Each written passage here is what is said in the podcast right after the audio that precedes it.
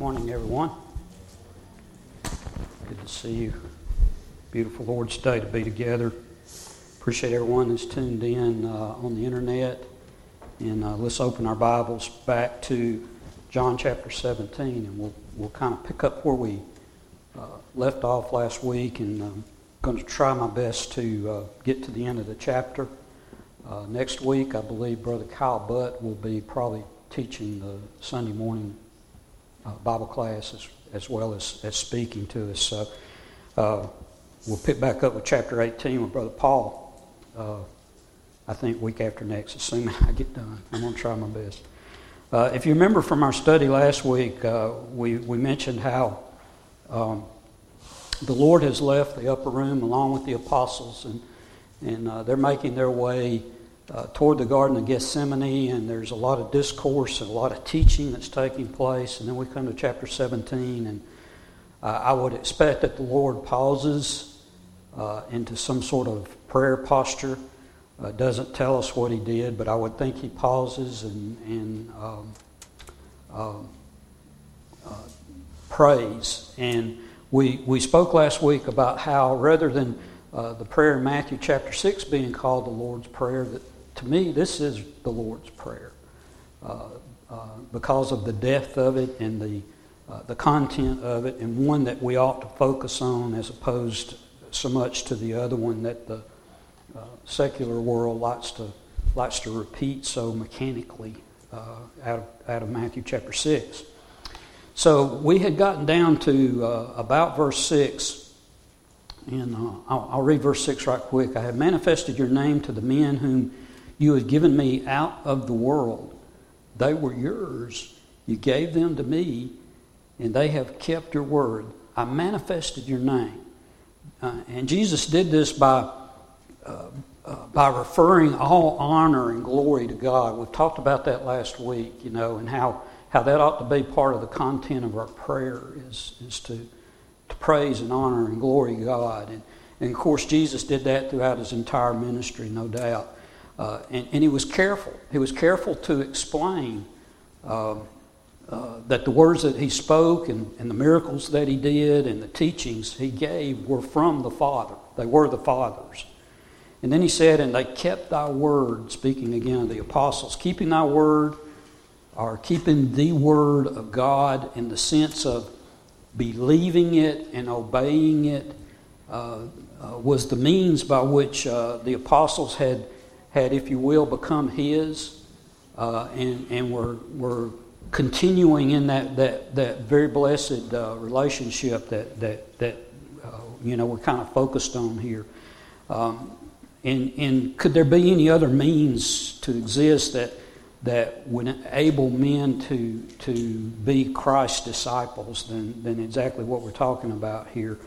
And, and, and then Jesus turns his attention to his disciples. We spoke about this last week, and I meant to touch on that before I started this morning, and that is that um, the, the prayer is kind of divided into three sections. The first section is, is Jesus praying to the Father, and then this section that we're focusing on here is Jesus praying for his, his disciples. So he turns his attentions to his, to his disciples. And and, and look at how he regards them. He regards them as gifts. That's how he regards them to the Father. And, and, and, he, and he testifies about their worthiness. And that speaks so much of them. These, these are the basis or the grounds for which the prayer is being, being offered here on, on, on the behalf of the, the apostles. And so they, they had divine approval from Jesus. What did Jesus say? He said, They have kept my word. And of course, that's with the exception of Judas. Uh, he, he was given in the same way. He, he was on the same status as, as the others were, but he didn't keep the Father's word, did he? So let's look on to verses 7 and 8. Now they have known that all things which you have given me are from you. For I have given to them the words which you have given me, and they have received them, and have known surely that I came from you and they have believed that you sent me. And so here the apostles are, they're, they're, they're beginning to realize the mission that, that you know, that, uh, of Jesus.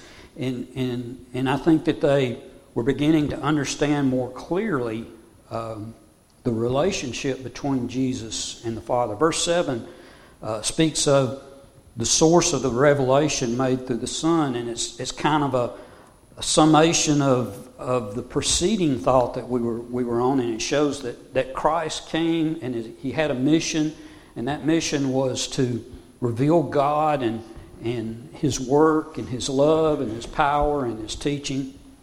And, and it is, if you will, kind of the identification of Christ with God Himself, that's what's really all important here and, and, and ought to be our focus here. In verse 8, their, their response and their acceptance were demonstrated by uh, their belief. He, he says, I gave unto them. Uh, in, in, other words, he made the apostles kind of the uh, custodians of this sacred revelation from God. Uh, and, and he endowed them, uh, or it, it endowed the New Testament uh, with divine authority by determining that it was God's will for all of mankind. And it says, And they believed that thou didst send me. And so uh, the, the key, I think, there in that, that phrase of that verse is, is that it's past tense. Um, it's kind of prophetic, uh, and, and it refers to the, uh, the ultimate uh, fidelity of the apostles to, to the divine commission that they were going to be charged with. Uh, um, perhaps, maybe with the exception of this short period of time that's right upon them as, as Jesus is betrayed and, and taken into custody, and, and the apostles essentially scatter at that point. So there was a short period of time there where, where maybe that wasn't the case uh, as Jesus was uh, tried and crucified and, and died on the cross. Verses 9 and 10 read, I pray for them.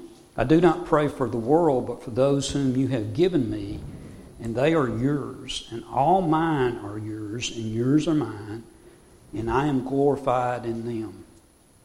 And so, in this, this part of, of uh, Jesus' prayer, he, he's limiting this part of his prayer to these disciples.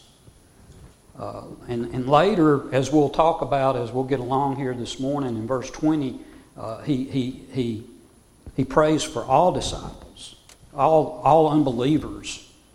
Uh, but at this time, he's, he's limiting it to these, these faithful apostles, these faithful disciples. And, and he was glorified in his disciples for the very reason that we've been talking about, that they accepted his mission. Uh, and they believed it. And they believed that he was the Son of God, that, that, that, that he came from the Father. And so, in a similar fashion, today, uh, we glorify the Father as well through our faithful response to His will and uh, to the obedience as, as He set out His will in, in His Word. You and I do that. Jesus also said there, um, I pray not for the world. And so this shift back to the present tense, he was in the past tense, now he's to the present tense, denotes that at the time uh, or maybe at that time, Christ was not praying for the world, but for his apostles, his disciples here. And he, and he says, For they are thine. And, and so the apostles were not merely Christ's uh, uh, possessive any longer, but they were God's chosen representatives to deliver the saving gospel to mankind. They were the, if you will, the, the channel or the avenue through which the gospel uh, was going to be recorded and, and uh, the church was going to be established. And so, uh, certainly, they merit uh, the prayer that Jesus uh, is praying here. It, it was kind of a new status with which they they probably didn't fully understand at that time. I'm, I'm pretty sure of that. Uh, but very shortly, they're going to be endowed, and, and, it required this, this special prayer to be spoken on their behalf. And, and, and not only to be spoken on their behalf, but to be spoken in their presence so that they could hear it and, you know, uh, uh, reap the benefit from hearing it. Uh, particularly now as Jesus is praying a prayer, but particularly later as they reflect back on, on the mission that they had uh, ahead of them. It, in effect, is that. It is the Great Commission, is it not? In effect, you know, what, what we're saying here, in, and in the way that Jesus worded the prayer. In this part of the prayer, Jesus prayed not for the world, but for those men upon whom the salvation of the world depended upon. Verses 11 and 12 read this Now I am no longer in the world, but these are in the world, and I come to you, Holy Father, keep through your name those whom you have given me, that they may be one as we are. While I was with them in the world, I kept them in your name. Those whom you gave me, I have kept, and none of them is lost except the son of perdition, that the scripture might be fulfilled. Jesus prays that, uh, that they may be one, even as the Father are one in the Godhead, one in communion of the Godhead, one in aim, one in work, one in purpose. Uh, and he, he, speak, he speaks of them, uh, or he speaks of, of being no more in the world. And, and, of course, what that's referring to is, is what's to come. Um, it, it refers to the fact that his physical absence after the resurrection and ascension. And spiritually, the Lord, after that, continues with his disciples. Matthew 18 20 tells us that. But physically, he's, he's, he's not going to be in the world. And then he says, and these are in the world. And that refers to the state of the apostles uh, after that, after Jesus ascends, who would, who would continue on in the work, and not only continue on, but rather also be the, the target, the object of Satan's bitterest hatred and opposition and force that, that he could have. Uh, Jesus' physical departure would, would make them even more so the subject of Satan's on, onslaught uh, or his attack. And, and that would put them in even a more uh, precarious sort of situation or status. Uh, and so I think these considerations that we're talking about are what prompted the wording of Jesus in this prayer on, on their behalf. Notice he also says, Holy Father. And we've talked in more, you know, in last week and, and this week about glorifying God and, and honoring God uh, in our prayer and, and how Jesus, that was the first thing that he did when he started his prayer was to honor the Father. And, and Holy Father is one of the three terms that is addressed or is an address directed to God um, in, in the prayer that we're, we're looking at here in John 17. Uh, the other times being uh, Father uh, in, in uh, verses 1 and 4, uh, and in verse 11, and then in verse 25, O righteous Father, keep them in thy name. Keep them in thy name. There is, there's no way to avoid respect of the importance that's attached to the sacred name of Jesus Christ. And, and it's likely that, that, that this is a reference to that, to that compound title. We talked about that a little bit last week as well. Jesus Christ. That was introduced to us in verse 3. That they may be one. What is that? That's a plea for unity. Um, and, and of course, it's focused to the apostles, but it's an extension to us as well. It's applicable to you and I just as well as is it not. Total and complete undivided unity. You and I are responsible for that as, as Christians to be unified. You know, I was thinking as, as I was collecting my thoughts uh, this morning and reviewing back over my lesson notes and things, you know, look at what's happening in our country right now. Is that, you know, unity That, that is one of the fiercest arrows that Satan fires at us, is disunity. And he's doing it right now. And he's doing it because we live in the greatest nation that's ever, ever existed. We have greatest, the greatest freedoms, liberty. We're able to, to meet this morning and not be molested and all.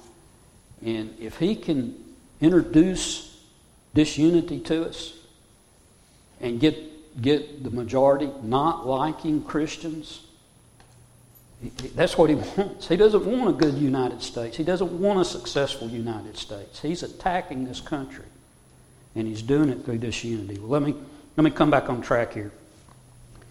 When, and let's think of it in the context not of the country, but of, of the church. When, when it's applied to us, the, us as the disciples of the Lord. It is unity in all matters of, of doctrine and practice. That's, that's what I'm speaking of.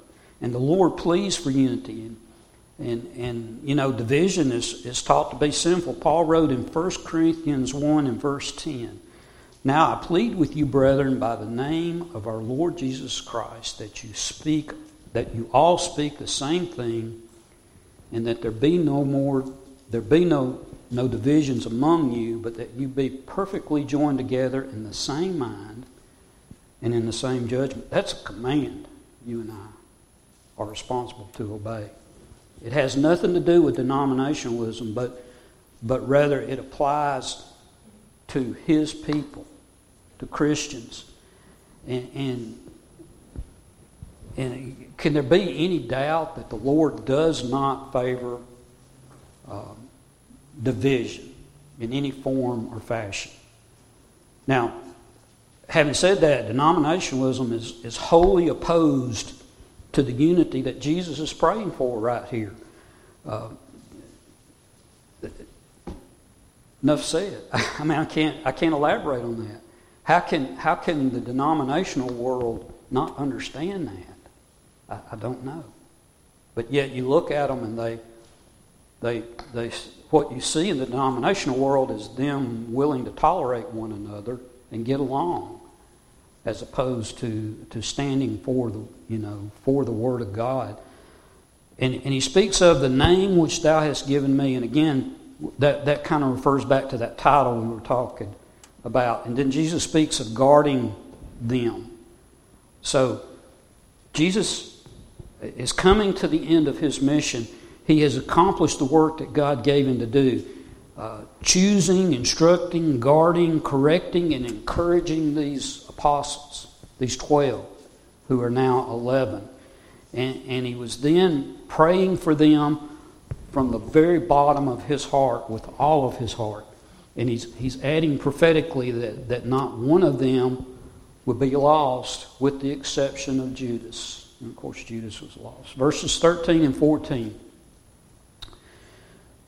But now I come to you, and these things I speak in the world that they may have my joy fulfilled in themselves. I have given them your word, and the world has hated them because they are not of the world, just as I am not of the world. So, in preparation for his death and, and going away, Jesus is making it clear to these apostles through this prayer that, that as citizens of the kingdom, they are not citizens, uh, or, or, they would not be of this world. And, and he speaks of his joy, my joy, the joy of the apostles, respecting the Savior, which would be one of consequences or one of the results of, of, of his res- resurrection. And, and he emphasizes this point in his prayer. Uh, when he said in verse 14, The world hated them because they are not of the world, even as I am not of the world. And again in verse 16, They are not of the world, even as I am not of the world. He speaks of the word I have given them. Um, and as he's using it here, it represents or it sums up all uh, the Father delivered to the Son to give to the, the apostles, to the disciples. And the, frequent use of the singular noun where the divine word is concerned, I think is very significant And I want to kind of talk about that just for a moment briefly here uh, as, we, as we move along. I know at a pretty good pace here. The, the Scripture, God's Word, consists of many words, of course. But the Word of God, nevertheless, is one. It, it's one in that it is the single composite of teaching that God offered to us. It's one in, in its, its authority and in its trustworthiness and in its saving, its, its capacity to save us. It's, one, it, it's the one word that God delivered to Christ, and then by Christ to the apostles, and then by the apostles to, to all of us, all of mankind uh, by means of what they wrote down, which is the New Testament. That's His Word. And it's one word in the sense that no human teaching can be introduced into it or, or, or added to it. Um, the one word in the, in the sense that every, every word of it is of necessity or is a necessary part of it. Uh, it makes up the whole, uh, and it's it's making it imperative that it that it not be added to or, or taken from from the teaching of God. And I would, I would refer you to Revelations 22, verses 18 through 19, where it tells us that very thing, that it's not to be added to.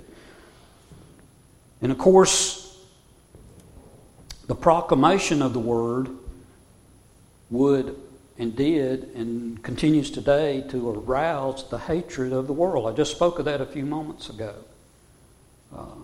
There are a lot of people in this country that hate Christians, that hate Christianity, let me put it that way, and, and have become emboldened. And uh, um, we need to pray. We need to pray fervently. Uh, and in the regard I'm talking about, Jesus is praying for the apostles. The world hated them.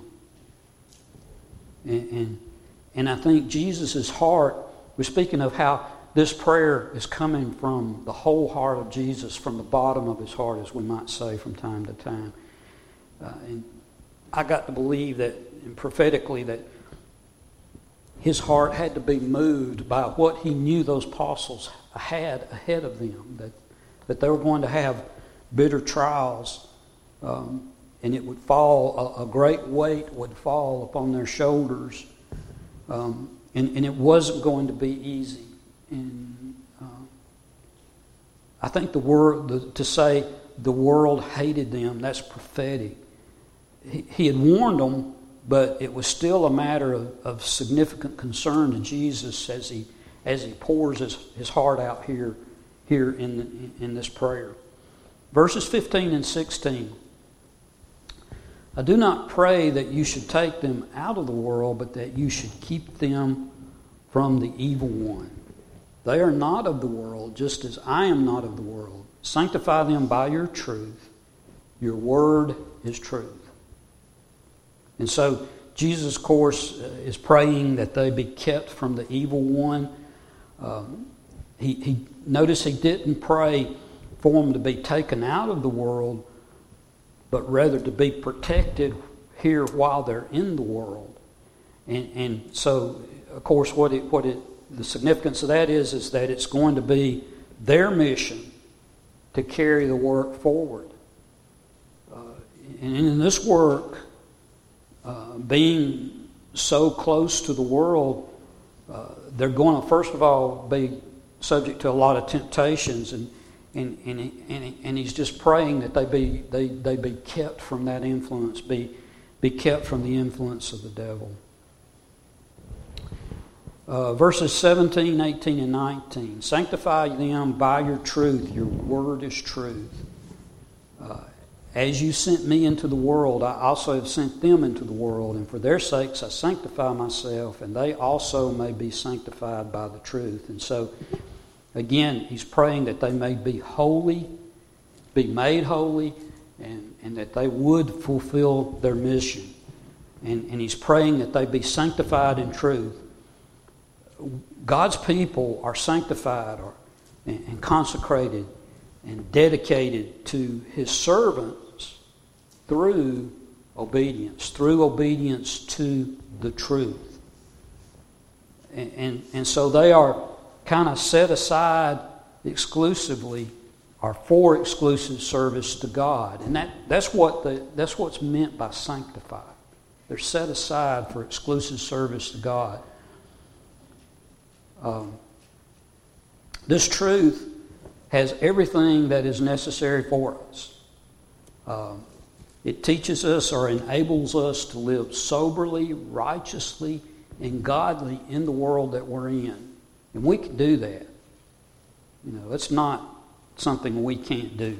His word is truth because it is the sum of, of our information regarding the will of God. Now, there's, there's been some disagreement in the church as to uh, the operation of the Holy Spirit. Uh, for lack of a better word, um, are or are not the, the Holy Spirit limited by the operation of the truth in the mind? I didn't word that very well, but maybe I got my thought out.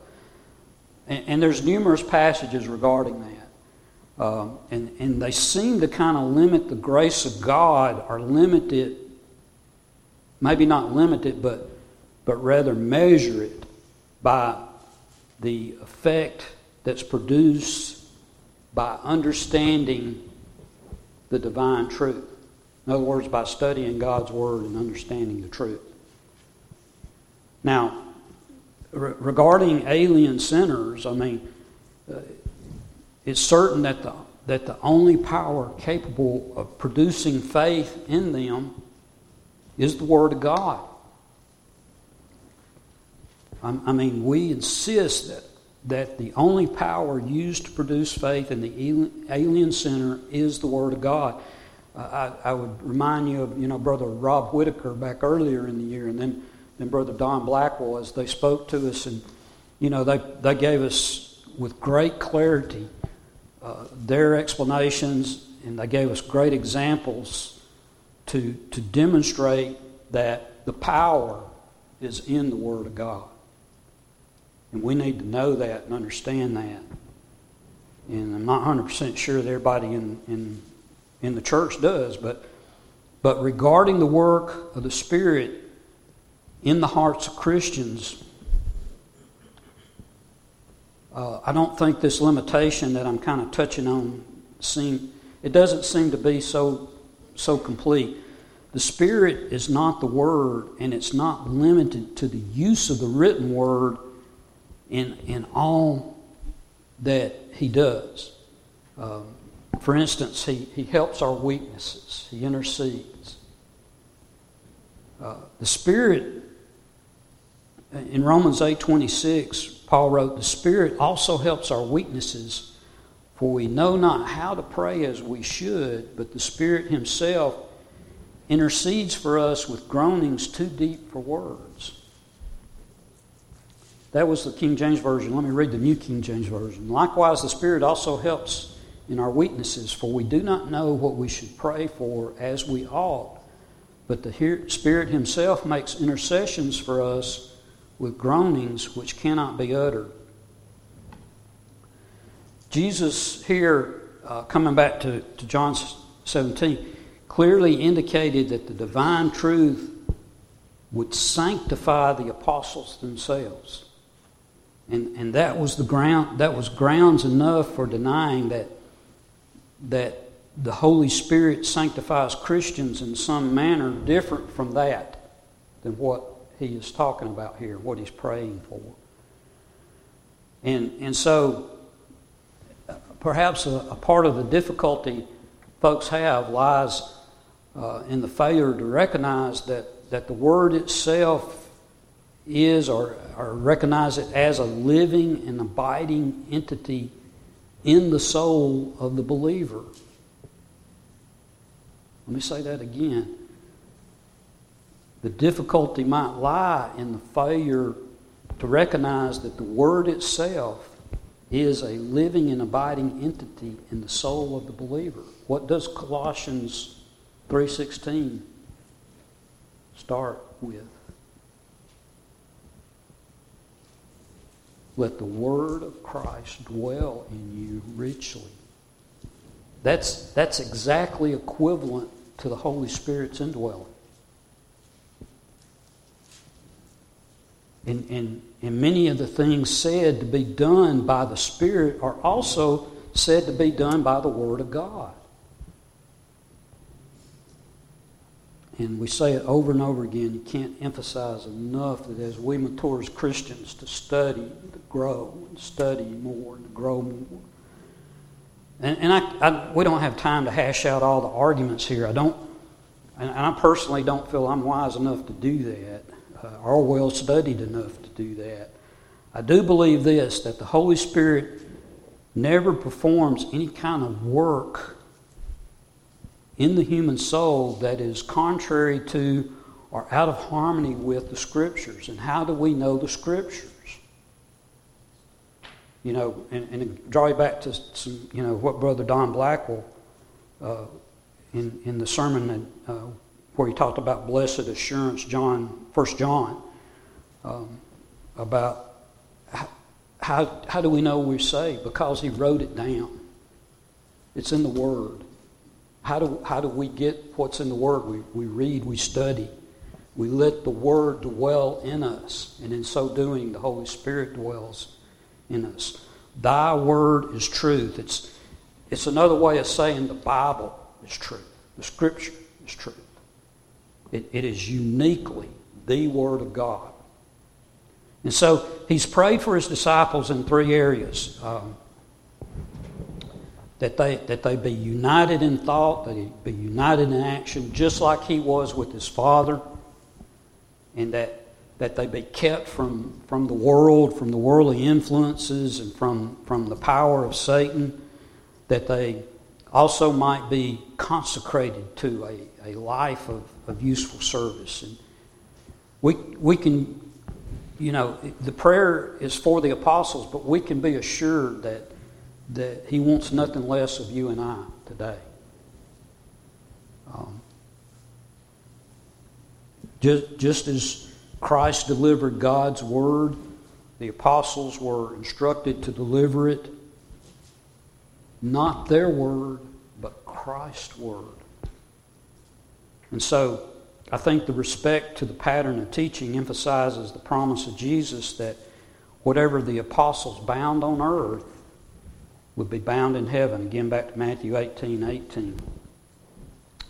The apostles didn't have authority to set anything up, uh, any kind of organization, or to teach whatever they desired to teach, uh, or had maybe conceived to teach to be expedient.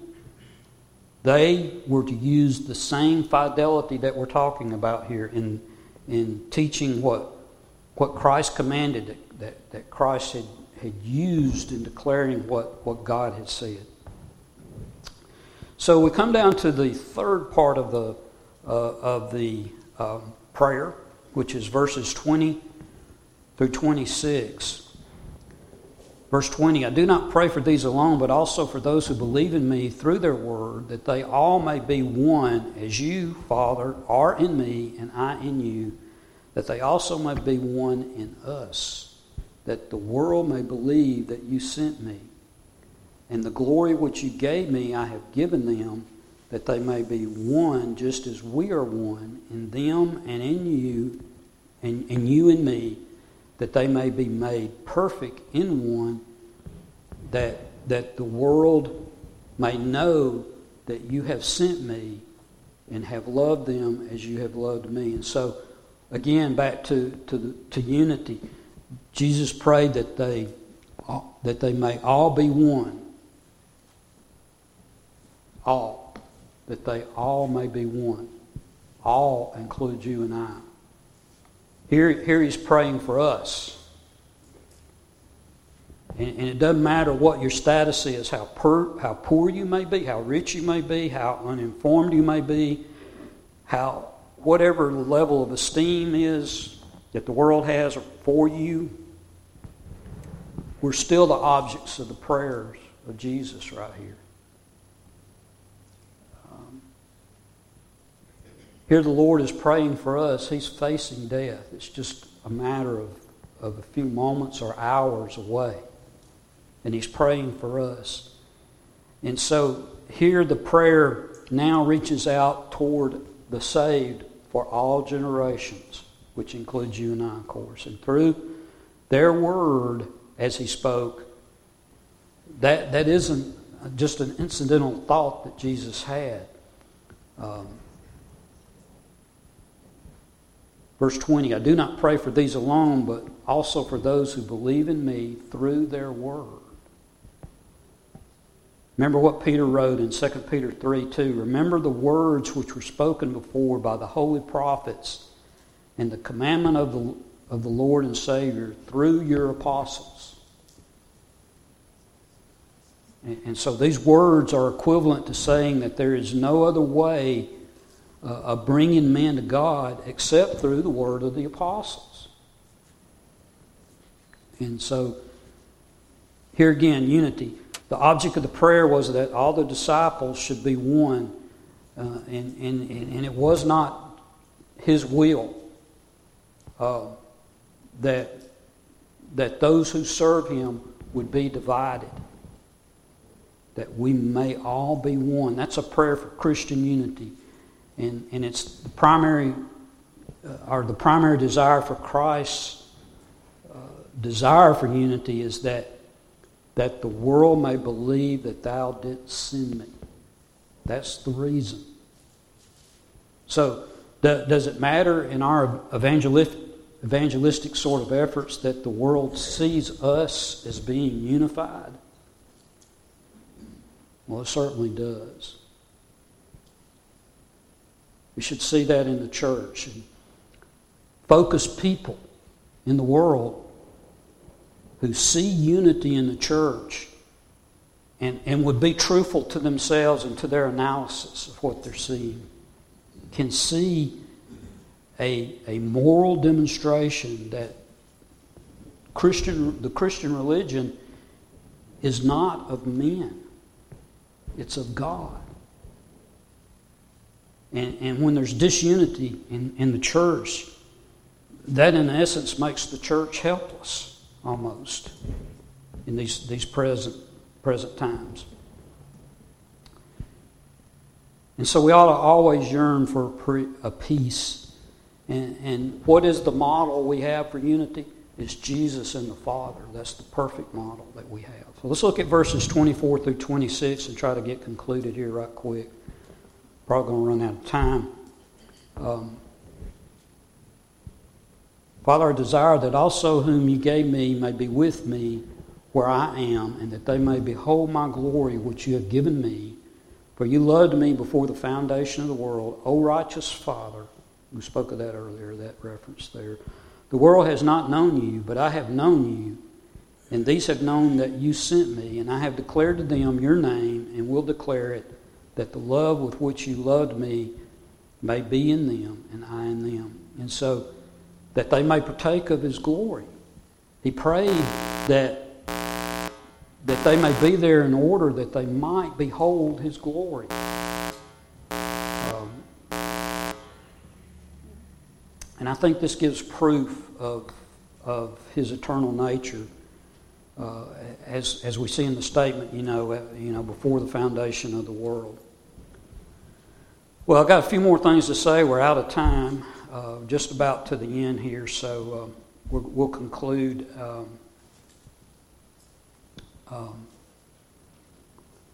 our study. I do want to say this right quick. This is one thing I wanted to mention. And he speaks of love in them and I in them, and it, that persists to the very end of this very sacred prayer that we've been considering here the last couple of weeks. Uh, the, the concept of all spiritual blessings being in Christ. In Christ. Uh, I ran across this. I thought it was pretty interesting that Paul used the expression in Christ uh, or an equivalent to it in him or in whom, uh, but equivalent to it 169 times in the epistles. To be in Christ is everything with regard to our salvation. Everything. And, and it's clear that the revelation of the plan of salvation formed a part of, of the very purpose that Christ is praying for. Here, great prayer, uh, which, which is kind of a final report of his work to the Father. Um, and of course, the most important, which was to reveal the Father's love and, and to reveal his plan of salvation for, for all of mankind. So we'll, we'll conclude there. It ends here. It, it, it's a prayer that's very simplistic in its style. It's, it's presented, Christ presents it almost in a childlike sort of faith with great humility uh, and, and complete absence of awareness of weakness uh, and, and, and with unselfishness and with love. Anyway, I appreciate your attention this morning, and so we'll, we'll stop our study there. Brother Kyle Butt next week, and then, then Paul will pick up with uh, chapter 18 in two weeks.